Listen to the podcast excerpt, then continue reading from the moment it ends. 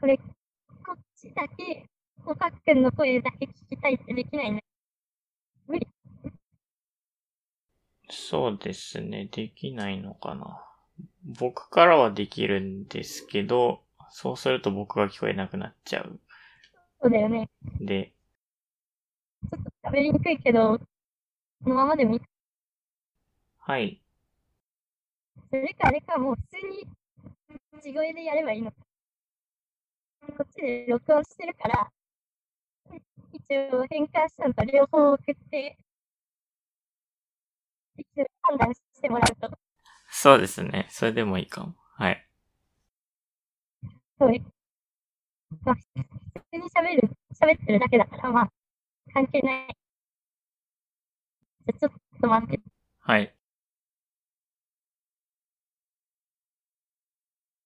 もしもし。あ、聞こえました。はい。どうもお待たせしました。いえいえ。なんか、ツイッターの DM がなんか。ツイッターどうなってんのこれ。なんか今、ツイッターの公式も問題が発生しているって言ってたんで、遅れてなかったです。送ったつもりが。なるほど。いや、はい、こっちも送ったつもりだったんだけど、送れてなかったね。あー、なるほど。というか、携帯で送ったやつが、パソコンで見えてないから。そうそう、僕もそれで気づいて、なんか送信済みってなってんのに遅れてないって。なるほど。はい。はい。でそちらは何時でしたっけ？今、8時40分。ああ、まあ、1時間から2時間ぐらいでやりたいと思いますけど。はいはい。まあ、1時間。くらいではい。そうですね。ちょっと自己紹介的な感じですかね。自己紹介。バーチャルな方は、バーチャル美少女セルフ受肉自作ボイチェンポスドクアイカツおじさんの西九条凛と言います。長い。そうですね。なんかいろいろちょっと用語が出てきてて。うん、ああ。まあ、バビ肉っていうのは、バーチャル美少女受肉です、ね。そうだね。まあ、単純に多分自分で描いた絵に自分が声を当てるっていう。あ、セルフ受肉か。セルフ受肉だ。いや、まあ、セルフじゃないのもバビ肉っていうと思うけど、はい、大体おじさんがやるのをバビ肉っていうことが多いみたいな。なるほどね。で、さらに、ボイスチェンジャーもしてるっていう。そうだね。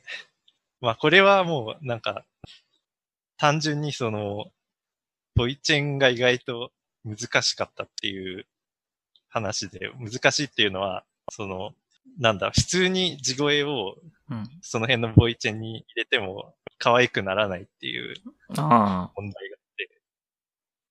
で、結構その辺のフリーのボイチェンだと、あんまりパラメータもいじれないから。はいはい。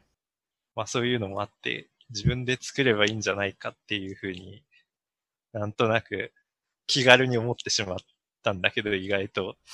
すごい。それも難航してるっていう。僕のなんか、知り合いでもう一人 VTuber の人がいるんですけど。あ、そうなの？その人は恋声っていうボイスチェンジャーソフトを使ってますね。うん。なんかその辺、結構、いや、一応試したけど、うん、やっぱり、うまくいかなかった。うん、というか、なんだろう、調べると結構その世の中のバビ肉おじさんたちは、その、ボイチェンで可愛い声になるようにな声を出す練習みたいなのをしてるらしくて。もうなんかその時点でちょっとよくわかんないじゃん。そうか、ソフトウェアに自分が最適化するっていう。そうそうそうそう。それは嫌だから、もう自分がそのまま普通に喋ったのを変換できたらいいなっていう発想で、はいはい、まあちょっと始めてはみたもののっていう感じ、そう簡単ではないっていう。今使ってるのはディープラーニングですか？一応使ってはいるんだけど、何に使ってるかっていうと、その音質をできるだけ戻したいっていう、その、今そのリアルタイムで変換しようとすると、まあ単純にそのプログラムの雑さのせいもあるのかもしれないけど、かなり音質を落とさないと回らなくて、結構その合成音が、なんていうんだろう、機械音っぽいっていうか、結構ガビガビした音声になるので、それをなんか簡単に戻せないかなっていうので、やってみようとして、まあ結局そんなに良くなってない気もするんだけど。そう、そこは単純に、なんだろう、機械学習みたいなのを入れようと思ったときに、もう、簡単にできるのってそのくらいしかなくて、多分。その、なんだろう、ボイチェーンを通す前と通した後の音声って、もう、自動的に生成されるもんじゃん。ボイチェーン通した。その、はい。なんか音声をボイチェンに通したら、その変換された音が出るから、はい、その逆変換を学習させようっていうのは、データとして簡単に用意できるので。教師データがってことですね。そうそうそう。なので、単純にそのボイチェンのプログラムの、その声質変換なしの状態で単にボイチェン通すと、単純に元の声がガビガビになった音が出てくるんだけど、それを元の声に戻すみたいな変換。それは正解データは何になるんですか？正解データは元の声。元の声はでも高くはなってないんですよね。そう、元々の音声はもうそのまま。その音質が悪くなってない音声で、その自作ボイチェンを通すと音質が落ちた、ガビガビした音声が出てきて、それを また元に戻すっていう変換を作っておいて、で、それを今度はそのボイチェンの声質変換を入れて通せばっていう話。難しいですね。ちょっと待って。なんだ。まあ、言葉だと難しいのかもしれない。そうね。音声だけで解説すると。そうかもしれない。だから、その、機械学習は別にその声質の変換はやってない。はい。そのノイズ除去みたいな、機械音の除去みたいな。はい。自作ボイチェンの機械音の除去みたいなことを、知ってるっていうだけかな。声質変換はどういう感じですか？それはもうなんか割と従来的なというか、その、まあ、それもちょっとなんか、説明するには若干、なんていうか、前提知識みたいなのを説明しなきゃいけないので。そうですね。僕もそもそも従来のとか全然知らないですから。まあ、単純にその、ピッチと、なんだろう、その、まあ、声質に相当するもの、なんかその、二つのパラメーターに分けて、それをいじってからもまた再合成するみたいなことをしてるのかな。まあ、わかりました。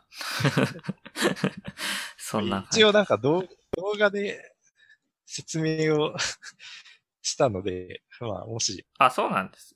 それはじゃあ、見ときます。はい。そういう動画もあったんですよ。なんか旅行してる動画。旅行してる動画ね。は、ちらっと見ましたけど。最初の方の動画は多分解説があるから。それは。それを見た方が。はい。図があるから、そっちの方がわかりやすいかも。なるほど。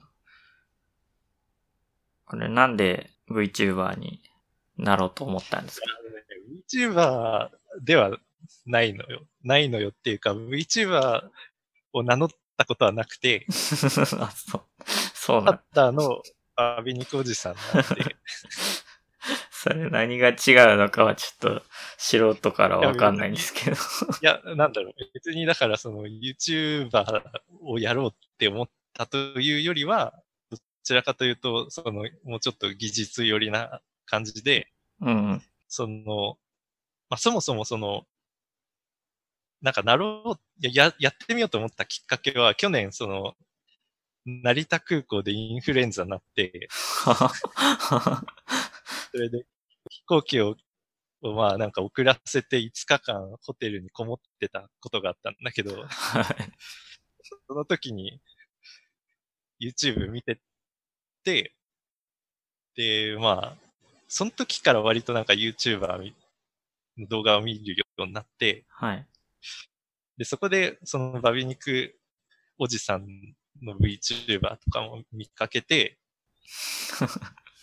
で、その、まあ、それ以前に、もうその1年くらい前に、その Live2D で、その自分で作ったキャラクターを動かすみたいなことは、やったことがあったから、うん、それで、まあ、そこができてるならもうなんかすぐできるんじゃないかと思って、ちょっとやってみようかなと思ったんだけど、っていうので、まずそのキャラクターモデルを作ったのよ。はい。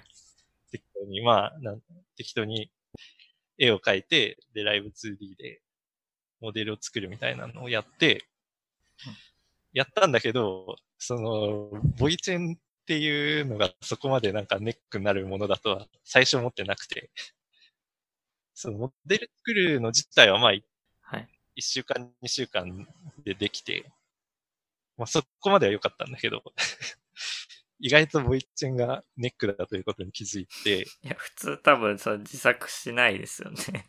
そこは。まあね。で、自作し始めたら、まあなんか2、3ヶ月経ってたんだけど、っていう感じ。でもまあなんか、とりあえず動くものができたから、ちょっと動画作ってみるかっていう感じで、やってみたんだけど、まあそれを、インプルーブするのがちょっとなかなかうまくいかなくて、結局動画はあんまり上げてないんだけど。動画9ヶ月前で止まってますね。うん。いやなんかその、良くなったって感じにならないと、うん、ちょっと更新しづらいなってなっちゃって。自作ボイチェンでやるがゆえに。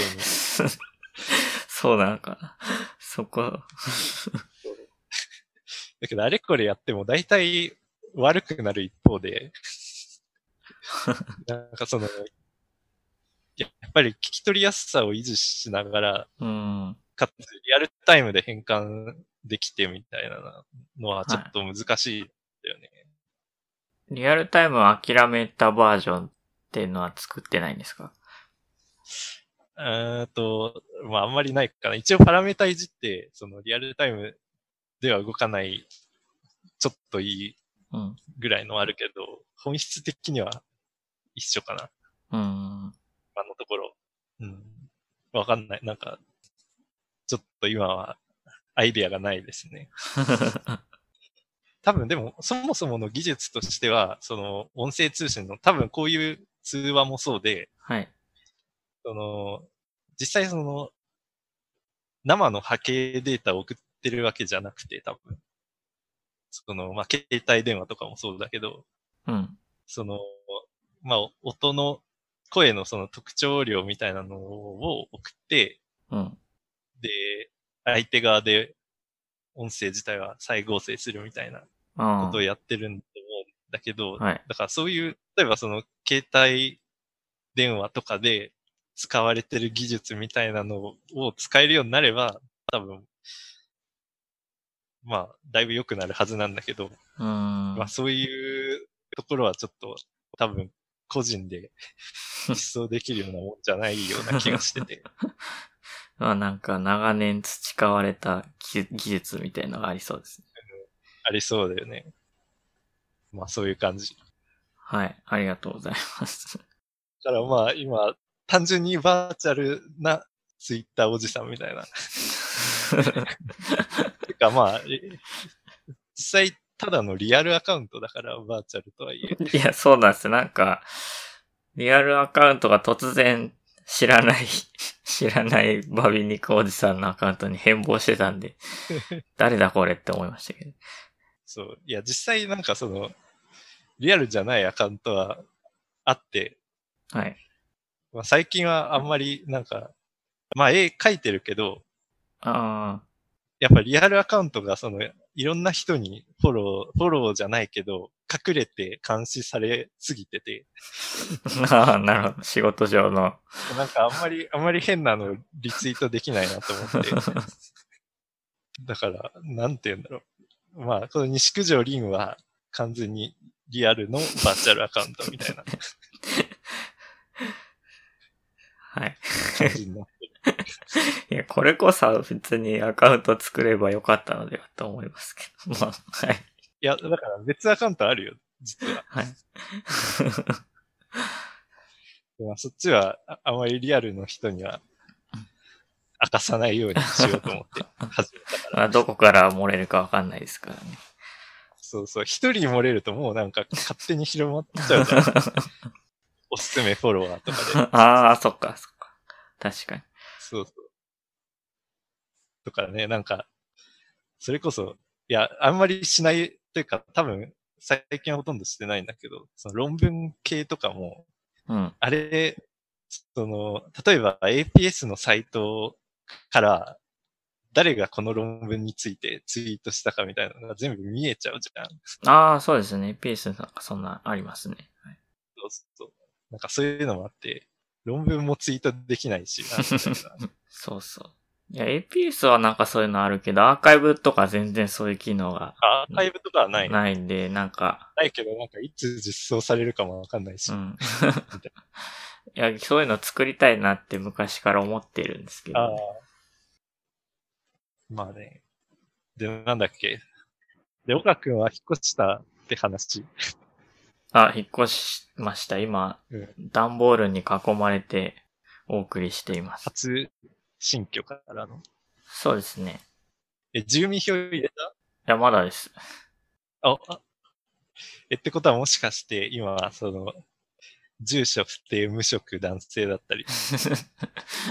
一応、書類上はまだ京都に住んでることになるんじゃないですか、ね。まだ出してないのか。はい。あ、僕、マイナンバーカードを持ってるんで、ああ、そういうこと。で、マイナンバーカード持ってると、なんだっけ。退出じゃなくて、転出か。転出する必要がないんですよ。あ、そうなんだ。はい。なので、転入だけすればよくて、転入をまだしてないので、多分、京都に住んでることになってるはずです。なるほど。そうか、まだ、マイナンバー、来てから転入したことがないからその辺は知らなかった。はい。あ、ちょっと今疲れてます結構。ああ、引っ越しのいろいろで。引っ越し、いやーなんかもう引っ越したくないんだけど。今の家はずっと前から何年も住んでるんですか？いや、3年、うん。初めてアメリカに来てから、はい。住んでるんだけど、やっぱ広いからさ。ああ、何部屋あるんですか？あ、一応、ワンベッドルームと、なんか、リビングとキッチン。うん。みたいな感じ。だけど、いくつだっけ？なんか60何平米あるんだよね。ああ。一人でだと十分ですね。一人暮らしだとまあ十分なサイズで、3年住んでるとだんだん物が増えてきて、ちょっともう引っ越したくないなみたいな。テネシー州。そう。え、何市ですか？ノックスビル。テネシーの東側。うん、アパラチア山脈のあたり。僕2年前ぐらいアメリカ南部行った。ああ、言ってたね。アラバマに行くとか言ってた。そうそうそう、アラバマに友人がその時いたので、はい。あの時確か妹の結婚式で日本に行ったから会えない。入れ違い。そう。メンフィスは行った気がしますね。ああ、メンフィスは西の方だね、テネシーの。はい、でもね、メンフィスまで多分7時間ぐらいかかるんだよね、車で。ね、あ、遠いな。ロックスビルから。時差も1時間あって、メンフィスとロックスビル。え、あ、州の中で時差あるんですか？うん。というか、多分、ロックスビルから、うちから多分30分ぐらい、高速走ると、時間が変わる。ああ。ちょっと今、ズームがさっき一瞬3に入ってたせいで、ズームの40分制限にかかりそうなんで、一旦ちょっと切っていいですか？はい。はい。もう一回多分同じあれで入ってもらえばいい。え、これまた40分制限かかるの？いや、二人ならかからないです。あ、そうなんだ。さっき一瞬三人いたんで、うん、はい。あ、そのせいで。なるほどね。多分、なんかアカデミックなアカウントだと制限がないんで、ちょっと。多分こっちのアカウントは制限ないんだけど。はい。いや、僕も反対のメールアドレス持ってるんで、それやろうとは思ってて、そのうちやります。まあ、とりあえず一旦切りますね。はい、はい。はい、もしもし。あ、もしもし。で、なんだっけ。ノックスビルは、ニューヨークとかとタイムゾーン一緒ですか？タイムゾーンは一緒。東。ああ。EST って。はい。まあ今は夏時間なんで。あ、はいはい。まあ EDT って言うかな。EST だと多分標準時だから。はい。日本時間-10、14時間か。そうそう。あとなんか、その南部行った時アトランタに、飛行機で行って、で、アトランタ、ジョージア州よりアラバマ州の方が西にあるのに、なんか、アラバマ州は夏時間がないせいで、西にあるのに1時間、早い。っていう謎なことが起こっていて混乱しましたけど。なんか南部はちょっとあるよね。うん。なんだっけ、夏時間採用してない地域が。しかもなんか、地域とかであったりして、州完全に行かなかったりとか。すごい。アリゾナ州だっけ、なんか、その辺もそうだった気がする。まあ、厄介だね。アメリカ生活はどうですか？アメリカ生活は、まあ、少なくとも今は、まあ、家にいるだけなんだけど、それでも多分東京にいるよりは全然良かったなとは思ってるかな。家も広いし、車もあるし、自粛生活はやりやすい気がする。あと、そんなに人口が多いとこじゃないから、山あいの町だから、その辺はいいかな。自然豊かで。のんびり生活してる感じですか？そうだね。やっぱ自動車社会というか、まあ、車がないとやっていけなくて、最初の1ヶ月ぐらいは結構、まあ大変っていうかもう、車持ってる人に頼りきりになってたから、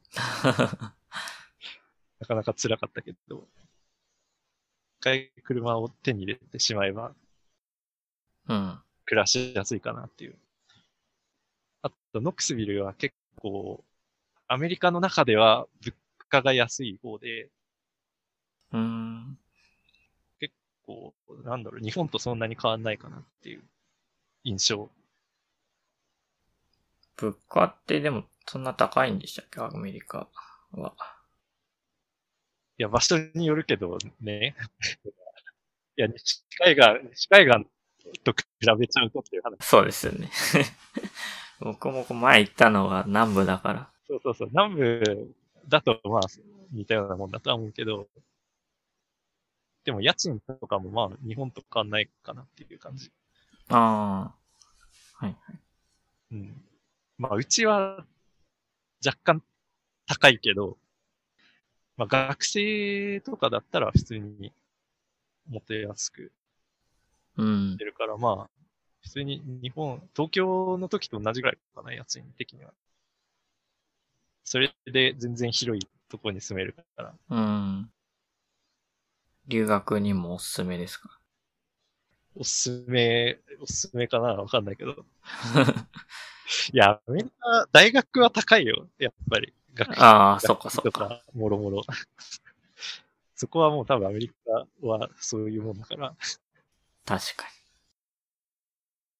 に。なんか TA とかで稼ぐってことですよね。ってことだけど、結構大変そうだよ、TA も。ああ。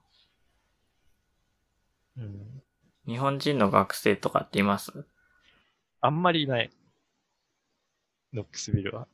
日本人は少ないかな。あんま聞いたことないような場所でした。やっぱり中国人とかインドとかかな、留学生だと。はいはい。あんまり日本は見ない気がする。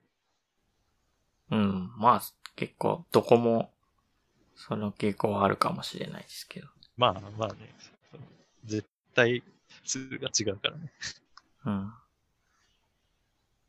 このテネシー大学はなんでそこに行ったんですか？ああ、それはだからそのまあ経緯を説明するというか、まずその博士論文、まあ、仕事取った後、特に、その、仕事を探してなくて。まあ、というのは学信だったからなんだけど。はい。まあ、DC が自動的に PD になるやつですね。自動的に PD になるってやつで1年あったから。はい。今はもうなくなっちゃったんですけど。あ、もうなくなっちゃったんだ。てか、そう。てか多分、前は給料上がってたんだよね、しかも。そうそうそう、だんだん悪くなってて、前は給料が、学信 PD 相当の給料になってたのが、DC と変わらない給料っていうのになって、今はもうないです。あ、そうなんだ、よくないな。だから、D2 の学生が DC 申請するときは1年しかもらえないっていう前提で申請する。あ、っていう前提で書くんだ。はい。それは悲しいっていうか、うん。PD。で、これ結構大きかったと思うけどな。結構なんか便利な制度ですよね、その。そう。ゆっくり進路選べって。そう。まあ、ゆっくり進路選べたんだけど、結局、だから PD になって、で、まあ、PD の1年間は本当に何もしてなくて、論文書いたぐらいだとは、なんか学生の邪魔をして、遊んでただけみたいな感じで、それこそなんかゴールデンウィークとか、その年のゴールデンウィークとか、はい。毎日来てる学生がいて、はい。何人か。で、その人たちのところに行って、なんか、酒っつって、飲みに連れ出して邪魔をするっていう。そんなキャラでしたっけ？そう。そしたらさ、なんか、毎日8000円ぐらい使ってて、ゴールデンウィーク内に。気づいたらやばいことになってたっていう。やばい人ですね、完全に。そう。で、なんかそんな感じで、まあ遊んでたんだけど、まあ論文を1個書いたぐらいしかしてないんだけど。まあもちろんその、海外のその工房、ポスドクの工房にはまあ適当に送ってたんだけど。はい。まあやっぱりなかなかいきなり出しても、なんか面接にも呼ばれずみたいな、ことがあって、で、一箇所面接に呼ばれて、でそこもアメリカだったんだけど、はい、面接に呼ばれて行ったんだよね、なんか、その向こうが、旅費出してくれるっていうから。おー。はい。で、行って、まあダメだったんだよね。旅費まで出してくれたのに。やっぱお金があるところはちょっと違うなってそこで思ったんだけど。ああ。で、今のテネシー大学は、なんだ、まあ、某加速器先輩が今いる加速器施設の、はい、プログラムアドバイザリーコミュニティの、集まりで、まあ、世界中から、原子核物理をやってる人がやってくるんだけど。ああ、そうなんですね。そこでまあ、そこに行って、話して、で、今、フリーだから、って言ったら、まあ、その場で、なんとか、じゃあ、みたいな感じで、行くことになったっていう。へぇー。うん、そういう感じで。本当になんかそこでコーヒー飲みながら15分ぐらい話して決まったっていう感じ。やっぱりすでに、ドクター取れてたっていうのは結構大きいのかもしれないけど、でもいけるよ、みたいな感じで言ったら、じゃあ、おいで、みたいになった。まあ確かにそうですね。うん、日本とかで、ポスドク探すってなると、だいたいドクター取る前に探しますもんね。そう。で、見込みで出さなきゃいけないから。うん。うんまあ、そういう意味で学信1年あったのはありがたかったんだけど。うん。そう。で、まあそんなこんなで3年前からテネシーでポスドクをやってるっていう感じ。はい。研究の話はしますか？する？どちらでも。まあいいよ。軽くね。はい。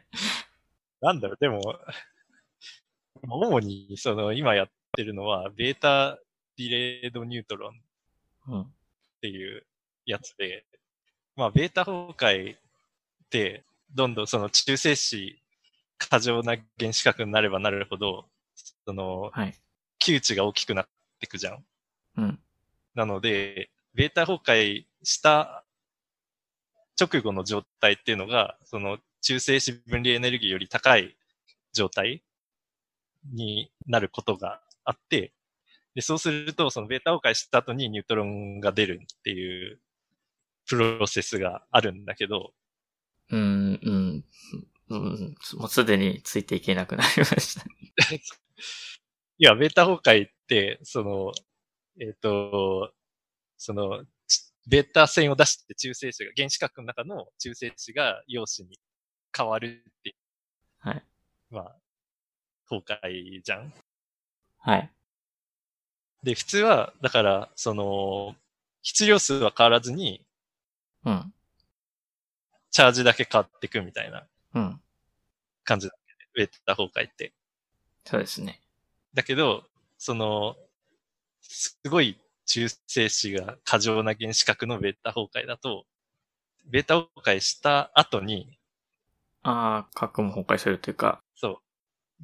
ベータ崩壊した後に冷気される状態っていうのが、すでに中性子、一個中性子を分離するよりも高いエネルギー状態だったりして、で中性子が、ベータ崩壊をした後に中性子がポロッと出てくるみたいなことが起こるのね。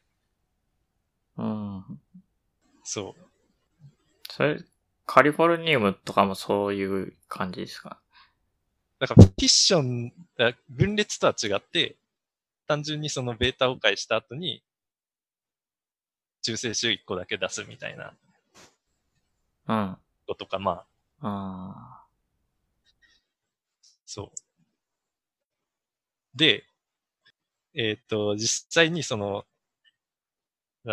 宙、核物理で、R プロセスの話ってあるのね、元素合成の。はいはい。超新星の。そう。で、まあ、鉄より重い元素が宇宙でどうやって合成されたかみたいな。はい。話があるんだけど、まあ、R プロセス、でできる原子核っていうのは、まあ、すごい中性子過剰なので、うん。中性子を、ベータ崩壊した後に中性子を複数個出す。まあ、それこそ4つとか5つとか出すぐらい、中性子過剰なところにあるというふうに言われているので、うんうん、その時に中性子を何個出すかっていうのが結構重要で、はあ、それでもちろんそれで中性子が環境中に放出される数も変わるし、はい、あとはベータ崩壊で安定核に行った時にどの元素に多く行くかみたいなのも変わってくるわけ。パスが変わると。うんうんうん。なので、その辺実験的な、測定っていうのは、まあ、まだ全然なくて、それこそだから1個出るっていう原子核しか、まあ、今のところほとんど測られてなくて、はあはあ、まあ、最近2個出るぐらいの中性子過剰核も実験できるようになってきたぐらいのところなんだけど、はい。まあ、去年書いた論文は、まあ、そういうのを測ってみたら、意外と1個しか出さないよっていう話。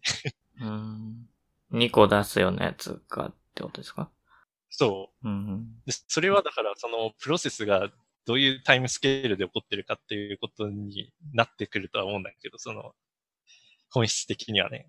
要は、ベータ崩壊した後、2個中性子を出せるエネルギーがあったとして、うん、2個中性子を出すか、それとも1個が、残ったエネルギーをバンと持ち出して、1個だけ出して終わるかっていうのが、どのぐらい、なんだろう。っていうのがどうなのかっていうのを全然、まあ分かってないのね。で、どうも、エネルギー的には2個出せるエネルギーがあっても、1個しか出さないことが多いみたいっ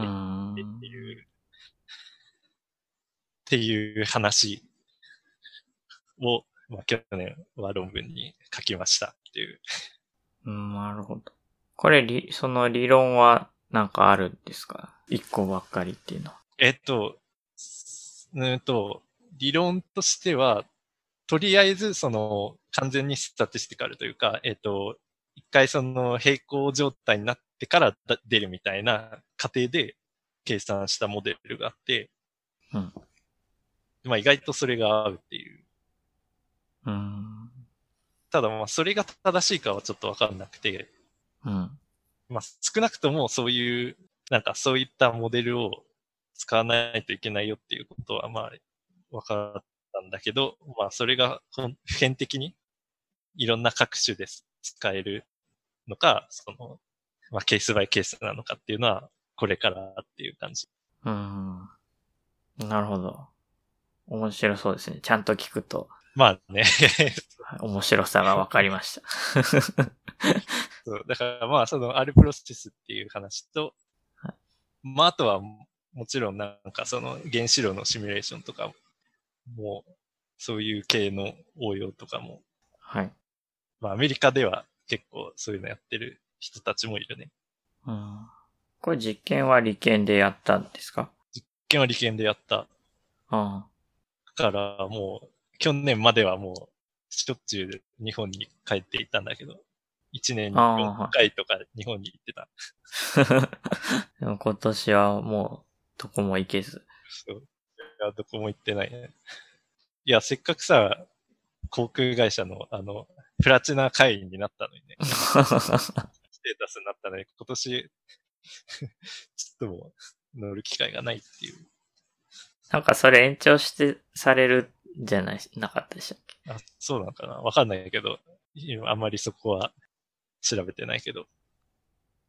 じゃあ今年は何をするんですか？実験できないけど。今年はどうするのかな。でも論文は書いてるよ。まだデータあるから。データはまだあるんですね。はい。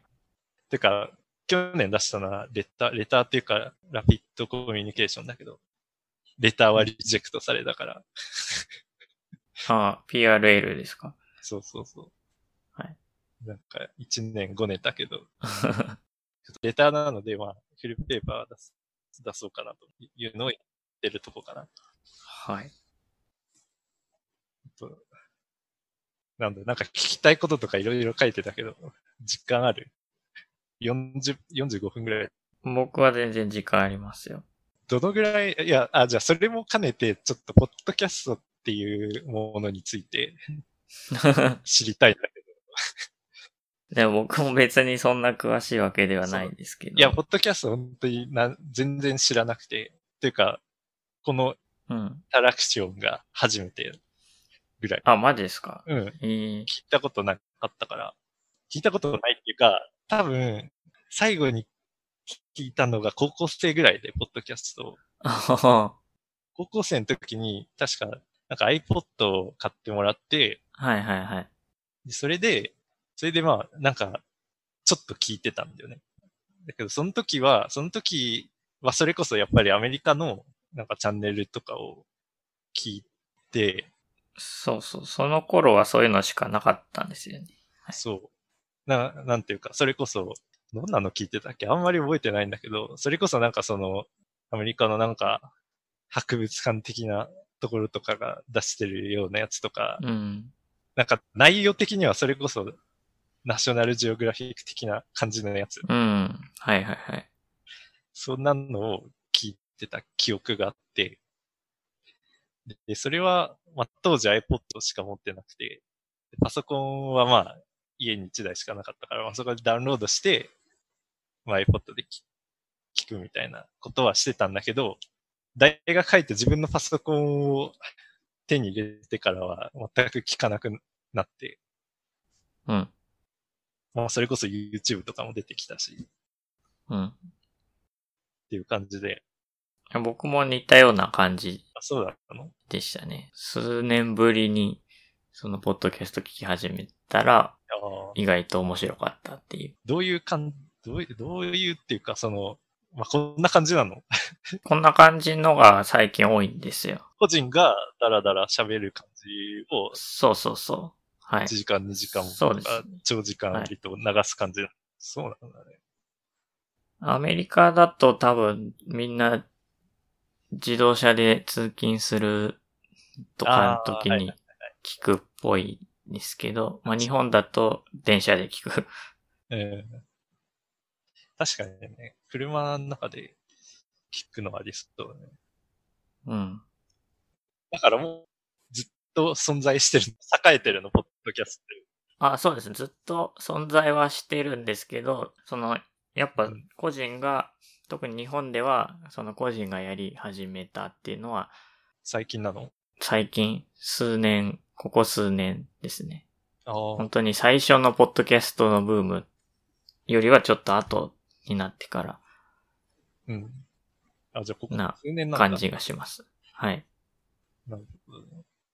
まあやっぱみんなそのスマホとか持つようになって気軽に配信とかもできるようになって。うん、確かに、音声だけだから配信しやすいっていうのはあるのかな。うん。そう。VTuber とかめちゃくちゃ大変だからね、配信するの。VTuber はそうですね。配信するまでの手間がすごいから。まあ一応なんかそういうアプリもありますけど、スマホだけでできる。ああ、あるね。うん。まだなかなかね、YouTube とかなるとね。はい。じゃあ、わかんないけど、どういうのを聞くの？ポッドキャスト。ジャンルとしては。一番聞いてるのは、リビルドっていうやつなんですけど、まあ、これは、シリコンバレーに住んでるプログラマーの日本人の方が、うん。まあ、同じプログラマーの人たちを毎回呼んで、うん。まあ、こんな感じで食べてるっていうやつですね。結構技術系な感じなの？はい。技術系の話もありつつ、でも別にゲームとか漫画とか。なるほど。ネットフリックスとかそういう話もあります。そっか、じゃあ、まあそういう感じね。そういう感じです。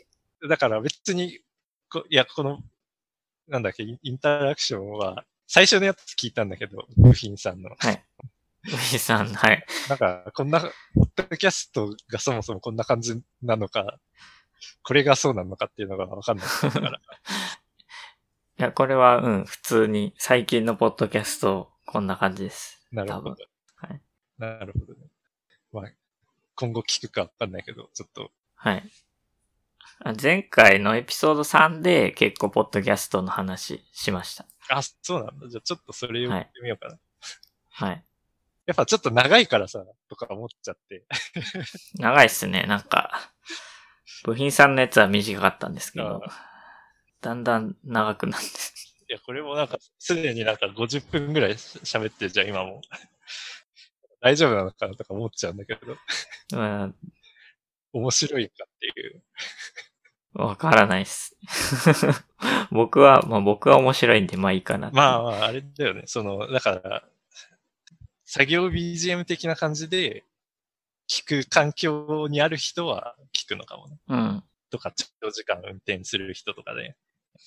そうですね。なんかわざわざ、その、暇じゃないのにこれを聞いてもらうっていうほどのコンテンツ力はないかもしれない。開こうってなかなかなんないですよね。うん。うん。そう、だから、ちょっとそこが、どういうスタンスを参加したらいいのかなっていう。いや、もう、全然適当にやってもらって。それでいいよね。はい。そうか、まあ、わかりました。あと聞きたいこと、あと、そうだな。10万だな、やっぱ今聞きたいのは。10万あったら、これアメリカ住んでる人はもらえないんですか？あのね、トランプからもらったんですよ、実は。$200。あ、マジっすか。$200。$1,200。あ、$1,200。あ、すごい。そう。まあ、ギリっていうか、去年から、その、てか、この3月に確定申告みたいなタックスファイリングをしたからギリギリもらえたっていう感じ。うん。で、まだね、使ってないんだけど、どうしようかなっていう。うん、なんか、家にいるとさ、何に使おうってなるんだよね。まあ、若干ね、その、趣味的な意味で欲しいのは、液晶タブレットが欲しいんだけど、ペンタブの液晶版。ワコムとか。そう。だけどやっぱ高いんだよね。高いっていうか安いのも最近あるんだけど、うん、その、今その、マイクロソフトのサーフェスっていうパソコンを使ってて、で、まあそれでなんか絵とか描けるから、うん、まあ今までずっとそれで描いてるんだけど、ちょっと小さいかなって思って、画面が。ああ、何インチですか？これ何インチだろう ?13? 11? ああ。11ぐらいだな、多分。で、まあ、あとやっぱり精度的にもワコムのやつの方がなんかいいみたいなことは聞くから。若干欲しいんだけど、そのサーフェスの上位互換になる機種ってなるとやっぱ20万以上するんだよね。だからちょっと、で、しかもアメリカ、ね、なんか日本のものだからさ、アメリカで買うのもんなっていう。ああ、ワコム。ワコムって韓国だっけな。韓国だっけ？確か。わかんないけど、なんか、その、なんか日本の方が安く買えるんだよね。あ、違うわ。ワコム埼玉県でした。埼玉県。近くじゃん。そうですね。そう。っていうのがあって、それはちょっと高いしなっていう。10万何に使おうかなっていう。ちょっと、まだ悩んでるね。サーフェススタジオとか。あれはだってもう30万コースでしょ。サーフェスダイヤルでしたっけ？あれって持ってます？持ってる。あ、便利ですか？まあ、なんか、使おうと思えば使えるっていう感じかな。やっぱりなんかその軸が1個だからさ、なんか今一つちょっと、まあ、使えるには使えるけどね。それこそ絵描くときとかに、まあ、自分はペンのサイズを変えるのに使ってるかな。ああ、はいはい。けど、その切り替えるのがやっぱり、その、なんだろう、ハードじゃないから、その、プッシュして画面に出た中から選択するみたいなダイヤル。うん。うん。感じで、その、機能切り替えがあるから、その、そこがあんまり、なんか、それだ、そこはもうキーボードショートカットで良くないってなっちゃうから。結局なんか一個にしか割り当て、一個にも割り当てて、ずっとそれ、その時、それが必要になった時だけダイヤル触るみたいな感じになっちゃってるかな。そうか、あれ見た目はすごいかっこいいんですけどね。かっこいいんだけどね。でも実際は多分つまみがなんか4つぐらいあるデバイスの方がっていう感じかな。はい。で、なんか欲しいのある ?10 万。僕は、10万、まあ、常になんか消費しているんで、別に10万来たからって何に使うとかはあんまりないかもしれないんですけど、最近買ったのは今、収録しているマイクが新しくなりました。やっぱマイク重要だよね。多分重要。やっぱマイク買うべきなのかなとかもちょっと思ったりしたので、こういう一円とかうんぬんする前にまず。はい。今いろいろこういうリモートに使う系のものがいろいろ売り切れてて。そうか、手に入りづらいのか。マイクとか、うん、ウェブカムとか、うん。うん。なんかいろいろあれですね。欲しいもんがだいたい売り切れとか。今あと食洗機も探してるんですけど、まあ結構やっぱ売れてるみたいですね。ああ、みんな家にこもるから。うん。そうか、食洗機いくらで買えるんだろうね。10万足しにはなる。10万で買える？いや、全然買えると思いますけどね。買えるんだ。うん。なるほど。まあ、食洗機買うの欲しい買おうかなと思ってます。パナソニックのなんか、外付けのやつ。うん。で、安いのは3万円台です。そんな安いんだ。はい。知らなかった。まあ、乾燥機能がないとかそういうのがあるけど。ああ。なんか、うち入居するときに、食洗機か、なんか洗濯機か選べって言われたから、それは洗濯機だなと思って。どういう、なんすかそれ。どういう選択なんですか。台所にあるスペースに何を入れるかっていうのを聞かれて、で食洗機か、その洗濯乾燥機入れられるって言われて、それは洗濯乾燥機じゃないみたいな。なんじゃそれ、うん。じゃあ台所に洗濯機があるんですか？洗濯機がある。うん。まあでも別にそれでいいけどね、困ってないけど。へえ、うん。でも洗濯乾燥機はもうめちゃくちゃ便利だね。ああ、はいはい。もう入れとけば乾燥までやってる。そりゃそっち選ぶでしょっていう。そうですね。それなかったらさ、その、共用の洗濯機に使わなきゃいけない。うん。っていうので、ちょっと食洗機は選ばなかったんだけど。まあ、一人らしいかなと。そうですね。マイクの話は、うん、今、ズームの、なんか 1.1N だったかなっていう。うん、まあ、割とどこ見ても評判良さそうなやつで、うん、でなんかボイスレコーダーとくっついてるんですけど、うん、ボイスレコーダーを USB で Mac にパソコンにつなぐとマイクとして使えるっていう。うん、お、あ、ボイスレコーダー付きなんだね。はい。なるほど。外でも使えるっていう感じになって。あ、そうです。録音に使える。はい。そっか、オーディオ周り重要だよね、多分、配信する。オーディオ周りなんか難しかったです。なんか難しそう。マイクを使おうとすると、USB マイクという選択肢はあるんですけど、なんかそれだと物によるとノイズがすごい乗ったりして、僕前ヘッドセットを使ってたんですけど、やっぱノイズが乗ってるんですよね。ポッドキャスト編集してると。なるほどね。で、それをやめるにはまずなんか、オーディオインターフェースっていうのを USB でパソコンにつないで、そこにマイクを接続するみたいなのを、ポッドキャストをやってる人はやってるみたいで。そうなんだね。やっぱそういうのが必要なのかな。うん。いや、そのボイチェンやってても思ったんだけど、やっぱノイズ、最初のそのノイズが引っ掛けちゃうとダメっていうのがあって。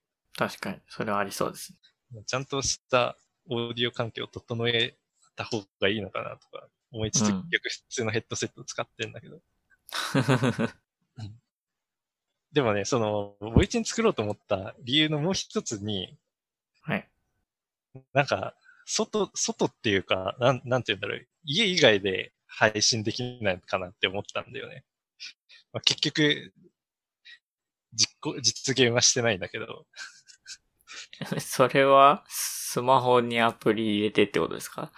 いや、まあスマホじゃなくても、まあそのサーフェイスでもいいかなと思ったんだけど、はい、うん、要はその、なんだろう、そのボイチェン用の声を出さなくても、地声でできればさ、別に外でも配信できるわけじゃん。はいはい。で、なんか結構その、まあ、去年まではいろいろ旅行とかも行ってたから、うん、なんか外で収録とかできたらいいと思ったんだけど。まあ、結局それは実現はしてないんだけど、そういうのもあってやり始めたから、あんまりマイク、なんていうんだろう、録音環境にこだわりたくなかったんだよね。まあそう、外でやるとノイズどうしても多いですからね。そう、うん、っていうので、まあ、開発を始めたところもあるから。そう、まあ、残念ながら旅行にはしばらく行けそうにないけど。まあじゃあ、今のうちに、開発の方を改良してまああんまモチベーションないけどね、まあ、分かんない、なんかアイディアがあればね、うん、改善っていうか、その、うん、ノイズをどうするかとかいろいろ、はいはい、なんか僕の知り合いもなんかイケボになるための変換、うん、エンジンを作ろうとしてます。ああ、そうなんだ。いや、それはもう完全に変換でしょ、うん、はい。完全に変換っていうか、その。ああ、まあ、オフラインだと思いますけど。リアルタイムではないと思いますけど。その、音質とか、その、機械学習とか使うやつ。あ、それは完全になんか機械学習ですね。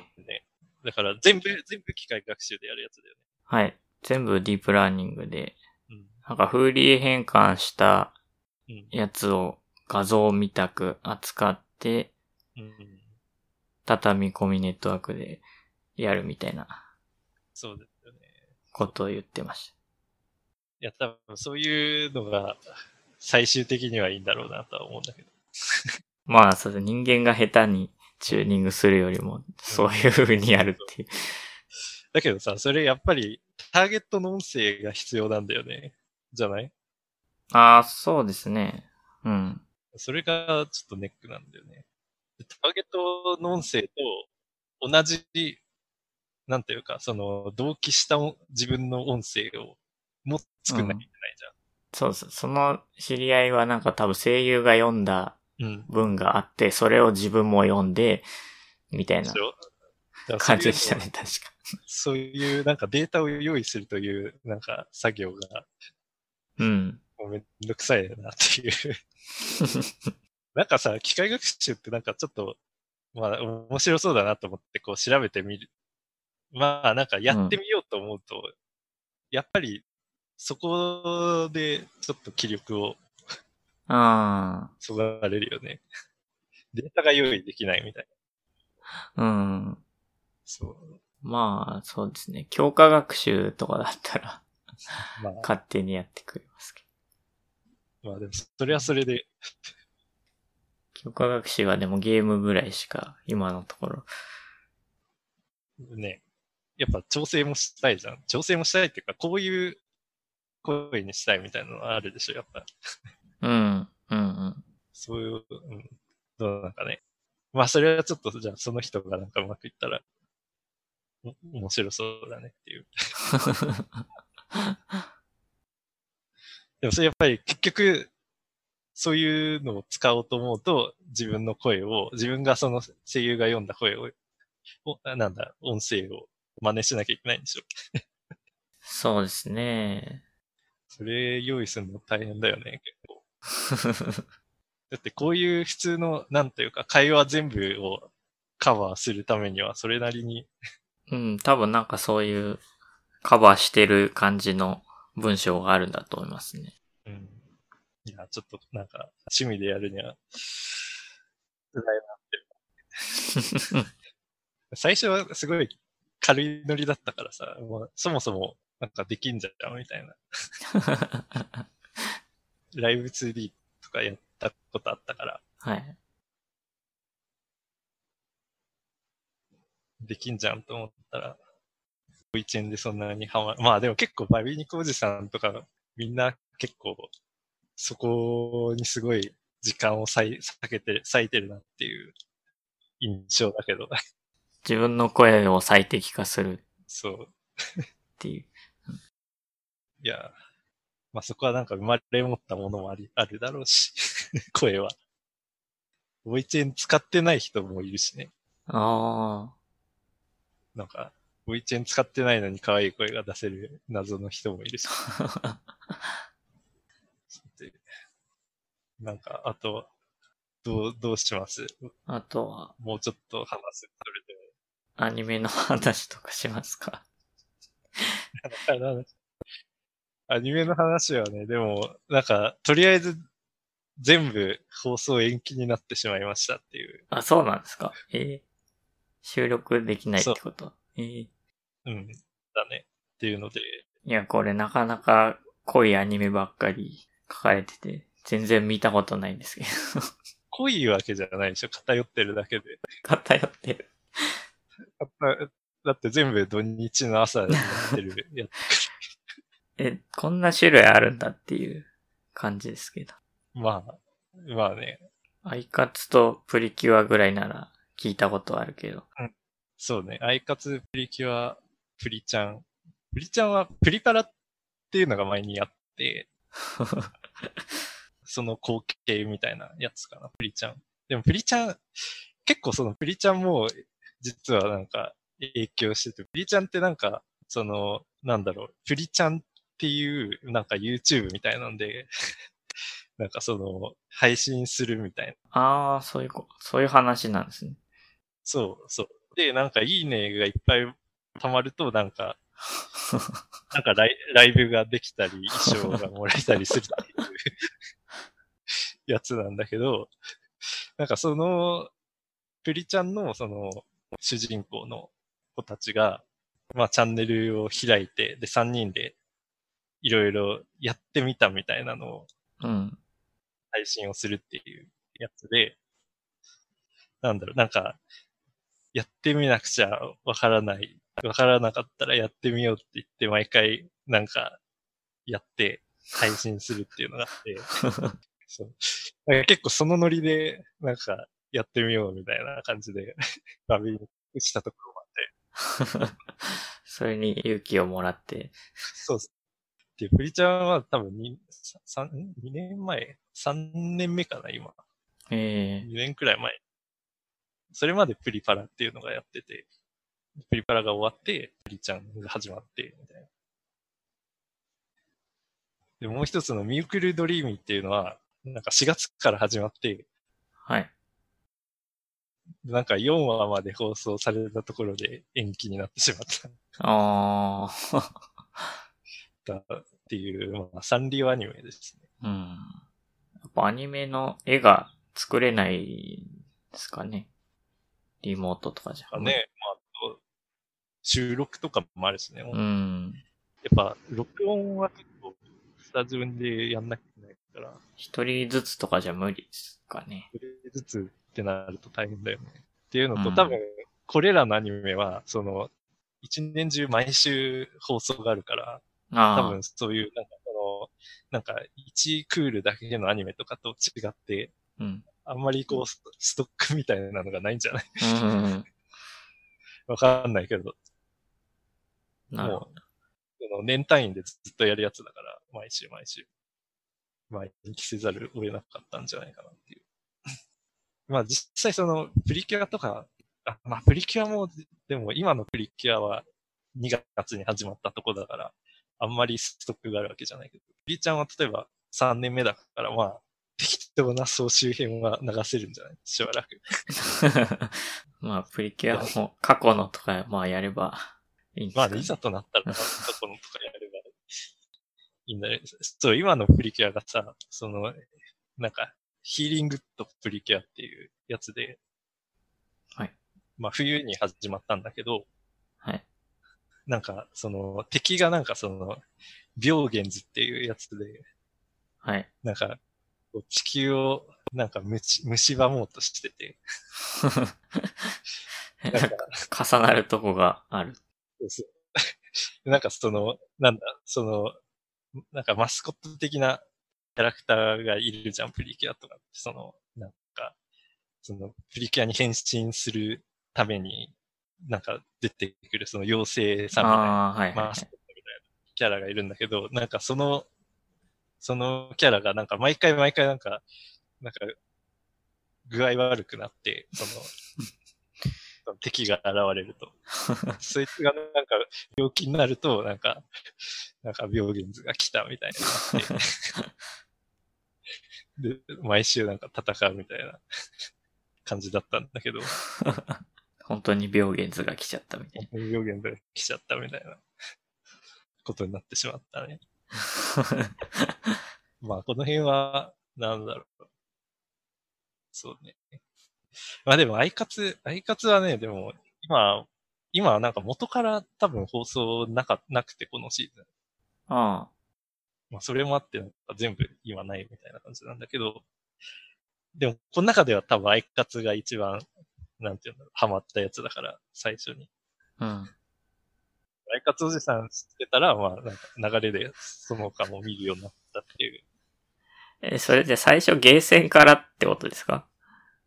まあ、確かにそうね、その、いや、ゲーセンの筐体を、なんかすごいやってたとかいうわけじゃなくて。そう、だから、ゲーセンで音ゲーをやってたね。その、はい、やってましたね。まあ、主に、ポップンミュージックとか、うん、まあ、その辺やってたんだけど、あると、なんだったかな。ある時、なんかプリパラが多分ちょうど出始めた時に、うん、まあ、なんかプリパラっていうのを知って、で、それのアニメが始まるってなって、で、プリパラを、なんとなく見始めたっていうのもあって。はい。なんだろう。だから別に、まあ知ったきっかけはゲーセンだけど、ね、でもゲーセンではやってないよ、別に。まあだからあんまりアイカツおじさんとは言えないのかもしれない。やっぱちゃんと筐体で膝ついてやってからがアイカツおじさん的な。感じはあるけどね。まあ、アニメを見てって感じ。まあ、一番、なんか、今まで人生の中で見てきた作品の中で一番泣いたかもしれない。すごいっすね。そう。っていうので、まあ、アイカツにハマって、それから、まあ、いろいろ周辺も見るようになったっていう感じ。そう。でも、ミュークルドリーミーっていうのが結構面白くて、今までの4話。結構、なんだろう、割と普通に、普通のなんか多分、日常系深夜アニメ的なノリでも見れるんじゃないかなとは思うけど。ので、まあ、なんだろう。アニメ見る人だったらなんか見てみてほしいなっていうところであるね。ミュークルドリーミーは。意外と面白かった。ご中さんみたいな感覚で楽しめるっていうことですか？で、なんだろうね。まあ、で、かつ、ギャグよりかな。うん。なんか、ノリが面白いっていう感じ。サンリオのキャラクターなんですね、これ。そう、ミクルドリームってサンリオアニメなんだけど。うん。なかなか面白い。そう。やっぱアイカツとかプリキュアとかは、進めにくいのはやっぱりちょっとね、結構話数を見なきゃいけないっていうのがあって。アイカツも、アイカツは、初代アイカツが176話あるんだけど。3年以上。せめて3年以上あって。で、多分ね、多分、見るなら35話までは見てほしいなっていうところがあって。35話でもう3クールぐらいですからね。そう。なんかその最初の、そういう意味では、なんかプリパラとか、まあミュークルドリームとかもそうだけど、結構なんか最初の、とりあえず3話、プリパラとかだったら、とりあえず3話見てみるっていう風に進められるんだけど、ちょっとアイカツとかはね、なんか、とりあえず30話までとか35話までとかなってしまうんだよね、どうしても。良さっていうか、その、良さを知ってもらうためにはちょっとそこまで見てほしいなってなっちゃう、ね。厳しいな、それは。そう。でもまあ、アイカツスターズもおすすめですね。それが2代目ってことですか？ 2 代目と。で、アイカツスターズは全部100話かな。2年。なんだけど、なんだろう。まあ普通に、あんまりそういうの見たことない人にだったら、すごいおすすめ感はあるかな。スターズ。まあ、そんな感じです、アニメは。あと、最後のマシュマシュは、冬アニメかな。これは深夜アニメ。はい。だけど、これはサンリオの深夜アニメ。で、これもサンリオ。いろいろやってるんですね、サンリオって。そうそう、いろいろやってるよ。オタク向けにいろいろやってる。知らなかった。そう。ソシャゲがあって、商売ロックっていうサンリオのソシャゲがあって、それのアニメかな。はい、これもなんか、良かったっていうか、まあ似たようなノリだから。うん。これはもう終わったんですか？これは終わった。これは普通に1クールだけど。なんかね、これが面白かったのは、主人公が、なんだろう、マシマヒメコっていう、サンリオのバーチャルショールーマー、っていうのがいて、はい。YouTuber みたいな感じで、まあ、ショールームで配信してるキャラクターがいて、で、まあなんか2年くらい前から、なんか配信してるキャラクターがいて、そのキャラクターと、あとなんか、例えばサンリオアニメストアの、なんか、キャラクター、うん、看板キャラクターみたいな、ポアンちゃんっていうのがいて、とか、まあなんかそういう、なんかバラバラに活動してたキャラクターが、なんかバンドを組むっていう話なんで、ね。ああ、アベンジャーズ的な。なんか、その辺が変わってて面白かったね。うん。まあアニメとしてはもう完全に、アニメだけ見たら多分そういうのすらわかんないんだけど、実際にはそれぞれキャラがいて、集まってバンドをしてるんだよね。うん、そのアニメ以前に。っていうのがなんか面白かったかなっていう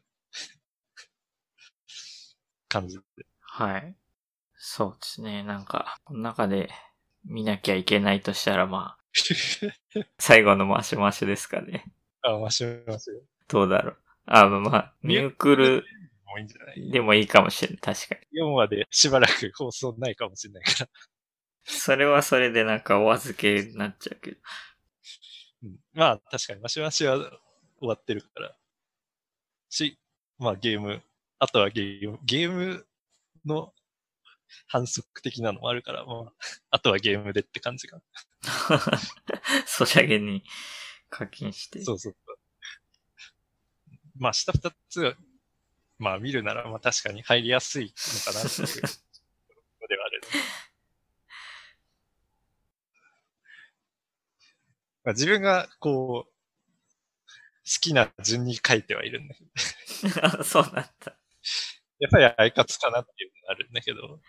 アイカツとか見るのもハードル高いですけど、見て万が一すげえハマっちゃったら怖いっていうのもありますね。ああ、まあ確かにね。それはね、わかる。いや、あんまそんなハマると思ってなかったから。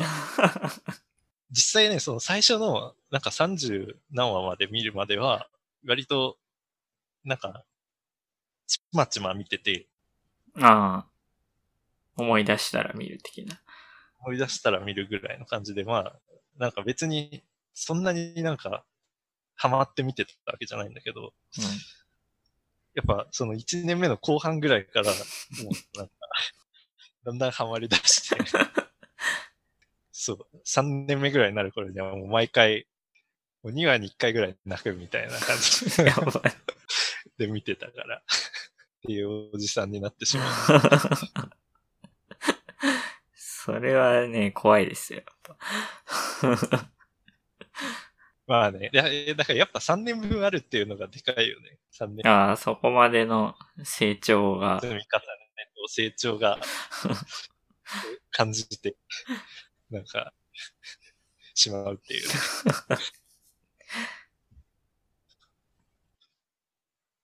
まあ、そんな感じ。おすすめは相方だけど、ミュークルドリーミーは見やすいからいいんじゃないかな。はい。マシマシと。マシマシはなんか曲が良かったかな。ああ、そっか、歌うんですね、中で。そう。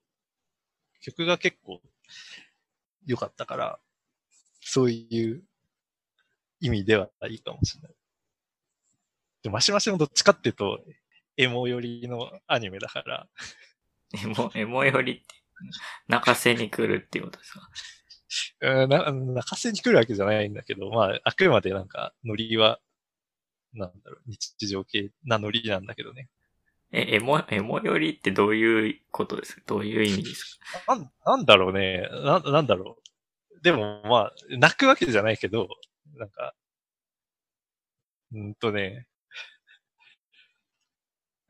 なんだろう。いや、なんて言ったらいいんだろうな。なんか、やっぱ、なんか、尊みを感じてしまう。なんて言ったらいいんだろう。なんか語彙力を失ったオタクみたいな。そう、語彙力を失っちゃうんだよ。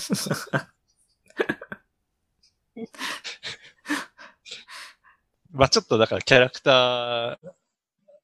ラアニメだから、まあそこはちょっと、そこにこう感情移入できるか、ちょっとまた別だけど。まあそんな感じです。はい。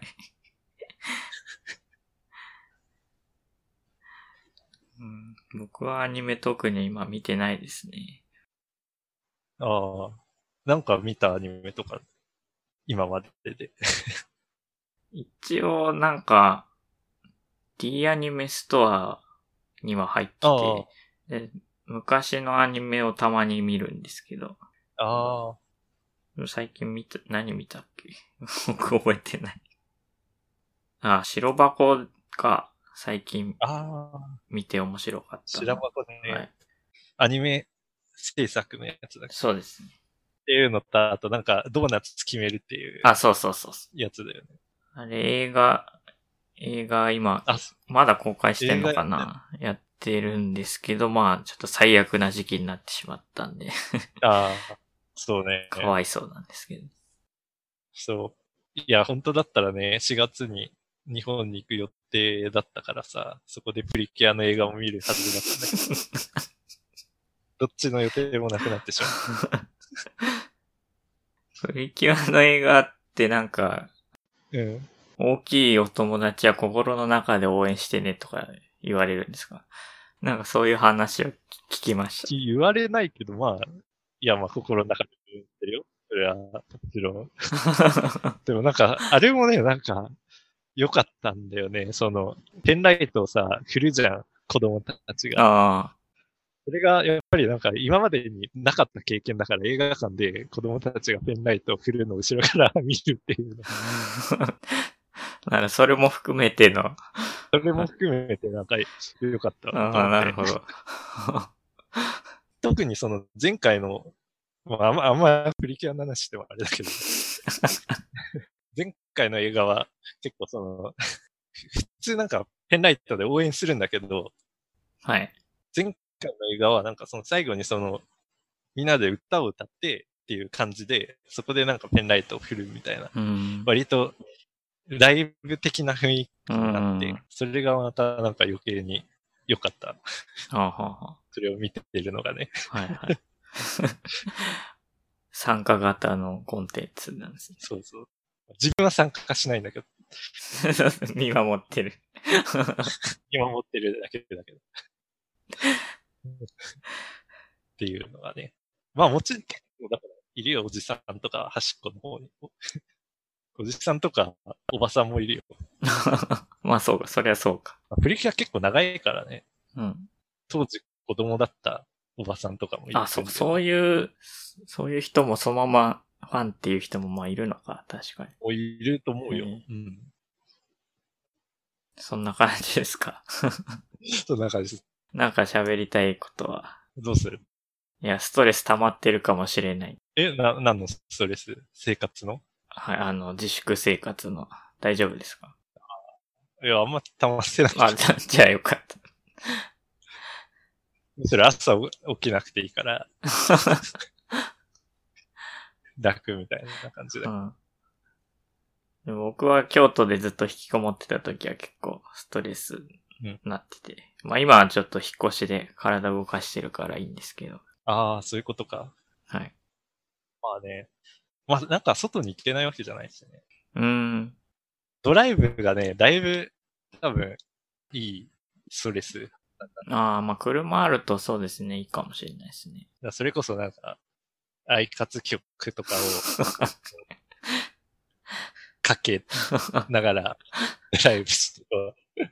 ああ、それはいいですね。そう。カラオケできるから。そういうので、はいはい。まあ発散される感じはあるかな、うん。確かにずっと家にいると、多分、東京の、その、ワンルームのアパートで、引っ越したら、なるほど。ストレス溜まってただろうなっていう。そうですね。今やっぱ家が広いのもあって、まあ部屋の中でも運動できるし、うん。まあ、キッチンもちゃんとしてるから、日本にいたとき、キッチンが狭すぎてさ、何もできないっていうとこあるじゃん。その、まな板置くスペースもないみたいな。ありますね。うん。なんか IH 置いたらおしまいみたいな。ですが。アメリカ来てからは、やっぱ4口のガスコンロと、4口ガスオーブンと、まあ、電子レンジ、冷蔵庫もめっちゃでかいし、その辺もうアパートについてるから、うんうんあと洗濯乾燥機がキッチンにあるんだけど、まあおかげで料理もしやすいし、はい。なんかやる気は出るかな、料理を。いいですね。うん。まあ、こういう状況になると家の広さが重要になってくる。そうね。パソコンもつけっぱなしにできるし。どういうことですか？日本に住んでた時は毎回電源切ってたんだけど、はい、うるさいから。ああ、はいはい。なんかちょっとファンの音がするとかなっちゃうじゃん。うん。同じ部屋で寝ると。うん。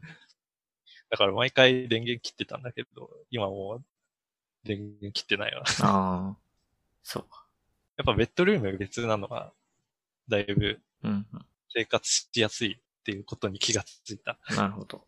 うん。だからあんまりストレスは溜まってないかな。よかったです。なんか、ちょっと前にドイツにいる友達と電話したんですけど、うん、その人はすごいつまんなそうにしてたので。そうなんだ。いやまあ単にあれだけどね、ネットがあるからそんなにっていうのもあるし。うん。まあ、あと趣味的なことが家でやるやつが多いし、絵描いたりとか。確かに。なるほど。うん。っていうのもあるし、まあ、なんか、せっかくアメリカに行けるのに、週末どこにも行けないっていうのは若干悲しいけど。うん。いろいろ行こうと思ってたところはあったんだけどね。まだでもしばらくアメリカにいる予定なんですか？わかんない。何も考えてないけど。でもあと2年なんだよね、ビザが。ああ、ビザか。はいはい。ビザもそうだし、要は契約がね。うん。最大5年だから。うん。ああ、なるほど。あと2年以内にはなんか考えないとな。はい。まあ、わかりませんね。日本に帰るか、アメリカに残るか。はい。そう。いや、いろいろ計画が狂ってしまうね。旅行の。それこそまだその、アラバマとかの方行ってなくて。ああ。まあ、アラバマは特になんもないっすよ。そう、アラバマね、アラバマに行こう、戦艦アラバマに行こうと思って。ああ。なるほど。モービルっていうところにアラバマがあるんで、そこに行こうかな。あと、ペンサコーラは、まあ、アラバマじゃなくてフロリダなんだけど、その近く。うん。ペンサコーラとか、まあ、なんかその辺のメキシコ湾沿いの、はいはい。を一度旅行したいなと思ってるんだけど。ニューオーリンズとか。ニューオーリンズとかね。ニューオーリンズはさ、秋の学会がニューオーリンズだったんだよね。だから行けると思ってたんだけど、ちょっと怪しくなってきた、ね。ちょっと怪しいですね。そう。ノースカロライナとかが良かったから。はあ、そのノースカロライナ、一昨年に、なんか東海岸ちょっと旅行して、はい、ノースカロライナ、サウスカロライナとか行って、はい。まあ、いろいろ見てきて。で、その中で、それもなんか戦艦のスカロライナなんだけど、まあ、っていうのがあって、うん、それがなんか結構良かったっていうか、なんか一日もそれ見てたぐらいの、なんか結構くまなく見学できる感じの。中に入れて。そうそう、中に入れて、で、それが終戦後、第二次大戦終戦後、割とすぐに引退してる、いるから、まあ、艦内が完全に戦時中の状態で残ってて、で、当時のやっぱ戦艦めちゃくちゃでかくて、うん、まあ、一つの町って言われるぐらいの、まあ戦艦の中に、あらゆる、施設が入ってるみたいな、医者から、なんか、歯医者とか医者とかから始まり、はい、まあ、郵便局とか、うん、いろいろ、まあ、何でもあるんだね、うん。で、めちゃくちゃでっかい戦艦があって、まあ、それを見てたら、多分5時間ぐらい経ってそれがなかなか面白かったから、今度アラバマに行こうと計画してたんだけど、それも行けなくなってしまう。はい、そう。って感じですね。はい。岡君はどっか行きたいとこあるんですか？そうですね。海外、ヨーロッパ行きたいっす。ああ。どこ？今のところ、ドイツとかかな。あ、ドイツか。ドイツ行ったことない。乗り換えしかしたことないから、行ってみたい気がする。ああ。ミュンヘンに、さっき電話した友達がミュンヘンにいて、ああ、はいはい。ただ、ミュンヘンのオクトーバーフェストだっけとかは、うん、あれどうなったんだろう、なんか、中止になるかどうかみたいな今、議論になってて。ああ、まあ、少なくとも今年はちょっとね。うん、多分なくなると思いますけどね。どちらにしても。うん、なるほど。いや、ドイツ行ったことないから、行ってみたいね。去年イギリスに遊びに行って、でフランスも実験で2ヶ月ぐらい行ったことあるから、うんうん、ドイツは行ったことないんだよね。うん、去年さ、イギリスに行った日が、その、ロンドンが最高気温を更新した日でさ、39度とかな。もう最悪だ。それ晴れてたんですか？晴れてた。で、いやもう冷房がないからさ、どこにも地下鉄とかも。あー、なるほど。そう。想定されてないですね。そう。39度とかで、スーパーに行ったらアイスクリームが全部売り切れてて。しかもなんか、その後ひどかったのが、なんかその、夜12時ぐらいまで、12時の時点で、なんか27度ぐらいあったのね。うん。エアコンもないし、めちゃくちゃ暑いじゃん。で、その寝たら、なんか朝3時4時ぐらいにはなんか20度ぐらいに下がってて、あなんかめっちゃ寒くて、窓閉めるっていう。次の日雨降ってたらなんか。ああ、まあそれはなんかロンドンの普通っぽい感じ。うん、ロンドンもなんか3週間ぐらい行って。え、それは何で行ったんですか？それは遊びに行った。え、すごい。そんな、有給取って遊びに行ってた。いいですね。うん。なんか有給がどんどん溜まってくからさ、2年貯めると結構溜まるんだよね。ああ。だからまあ3週間ぐらい行くかと思って行ってきた。